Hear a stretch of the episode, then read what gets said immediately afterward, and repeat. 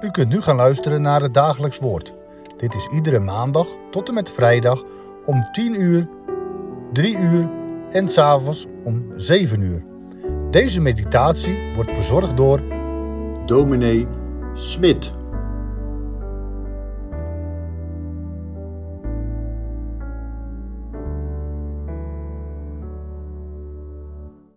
Graag heet ik u weer van harte welkom bij het dagelijks woord. Vandaag staat Lucas 1, vers 80 op het rooster. Zacharias heeft zijn lofzang gezongen. De God van Israël heeft naar zijn volk omgezien. Hij heeft verlossing tot stand gebracht. Zacharias die heeft het over een horen van heil. Een horen, dat is een symbool van kracht. En die horen heeft God opgericht. Nee, niet in het huis van Zacharias, niet in het huis van de stam van Levi, maar in het huis van David. Vanuit het geslacht van David treedt een krachtige redder naar voren. Ja, en wat voor rol speelt Zacharias dan in dat geheel? Nou, hij heeft op zijn hoge leeftijd nog een zoon gekregen. Johannes, dat wil zeggen, God is genadig. En heeft die zoon dan iets te maken met die krachtige redder uit het geslacht van David? Ja, want de zoon van Zacharias zal voor hem uitgaan, voor hem uitgaan als wegbereider als verkondiger van de vergeving der zonden. Gods volk moet kennis krijgen van de redding in de vergeving van hun zonden. Maar zover is het nog niet. Eerst moet Johannes daarvoor worden opgeleid. Dat lezen we in Lucas 1, vers 80. Ik zal dat vers voor u lezen.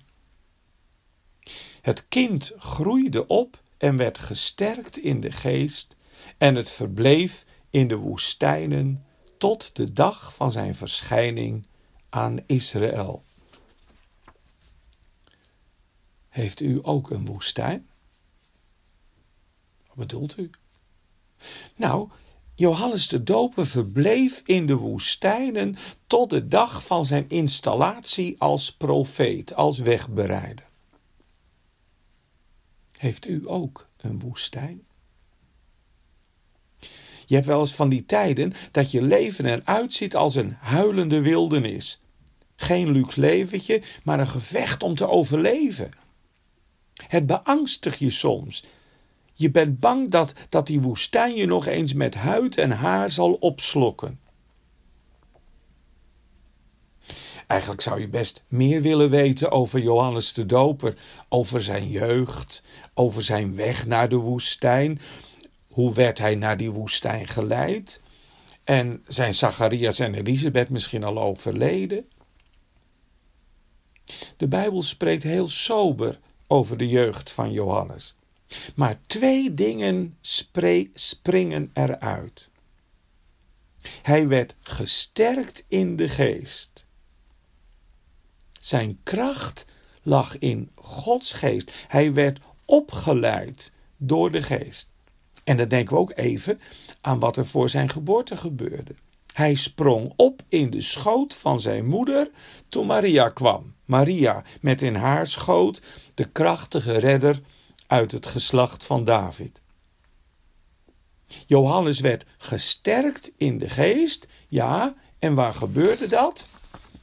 In de woestijn gesterkt door de geest in de woestijn.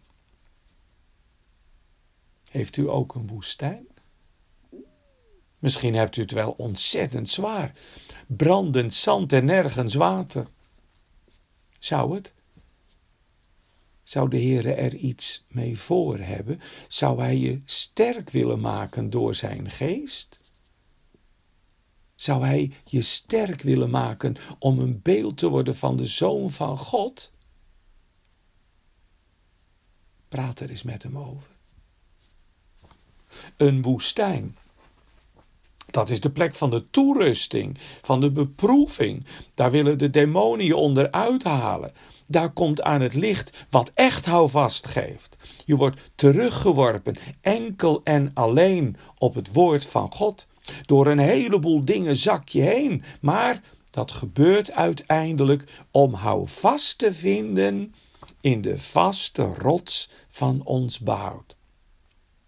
Gesterkt door de geest in de woestijn. Kom je dat niet vaker tegen in de Bijbel?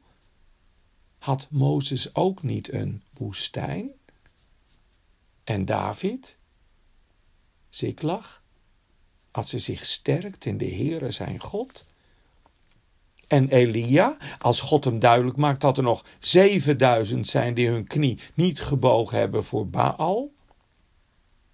En Jezus?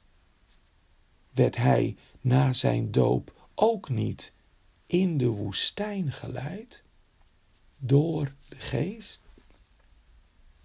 Gesterkt door de geest in de woestijn.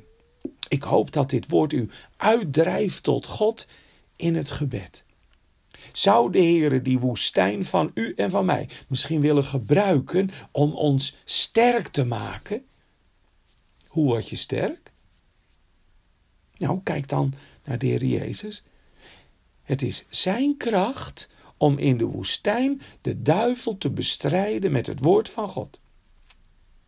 Als de duivel tegen je zegt dat jij geen kind van God bent, bestrijd hem dan met het woord. Nou, met welk woord dan?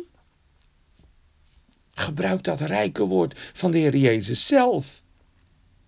Wie tot mij komt, zal ik beslist niet uitwerpen. Wie tot mij komt, zal ik beslist niet uitwerpen. Heer, ik kom tot u. Hoor naar mijn gebed. Vergeef mijn zonde nu en reinig mijn hart. Amen. Zullen we met elkaar bidden?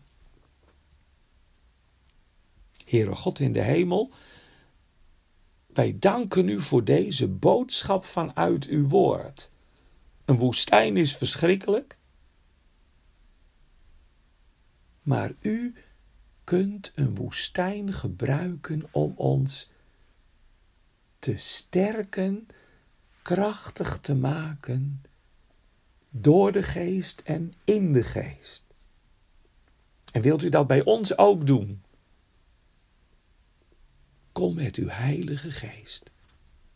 En Heere, geef dat, dat we telkens ook weer in het gebed met u praten over wat we meemaken. De woestijn, de moeilijkheden, het lijden, het verdriet. En wilt u ons dan alstublieft kracht geven? Heren, wij danken u dat het kerstfeest wordt. En dat we erbij stil mogen staan dat er een geweldige redder is gekomen. Jezus. En mogen we het dan zeggen in de kracht van de geest. Mijn Jezus. Mijn redder. Heren, we bidden voor elkaar. Als we pijn hebben, als we ziek zijn, als we oud geworden zijn, als we sterven gaan, draag ons door uw kracht. Als we tegen het kerstfeest opzien omdat we een geliefde missen en het doet zoveel pijn, wilt u erbij zijn. En Heere God, wij bidden, wilt u allen die voor mogen gaan in de diensten ook, ook helpen. En, en, en dat ze een boodschap hebben die, die harten raken zal. Heere, zorg voor ons. En als we kinderen hebben, onze kinderen, klein- en achterkleinkinderen, we bidden om een revij in Katwijk. We bidden om uw geest. Kom, Heere. En we verootmoedigen ons voor u. We hebben gezondigd. We hebben het verkeerd gedaan. Het ongeloof was soms zo sterk bij ons. Maar u bent machtig. Bij u is vergeving. Heren, mogen we dit woord in ons hart bewaren. Gesterkt door de geest in de woestijn. Een woestijn is geen belemmering voor de Heilige Geest. Juist niet. Geprezen zij uw naam tot in eeuwigheid. Amen.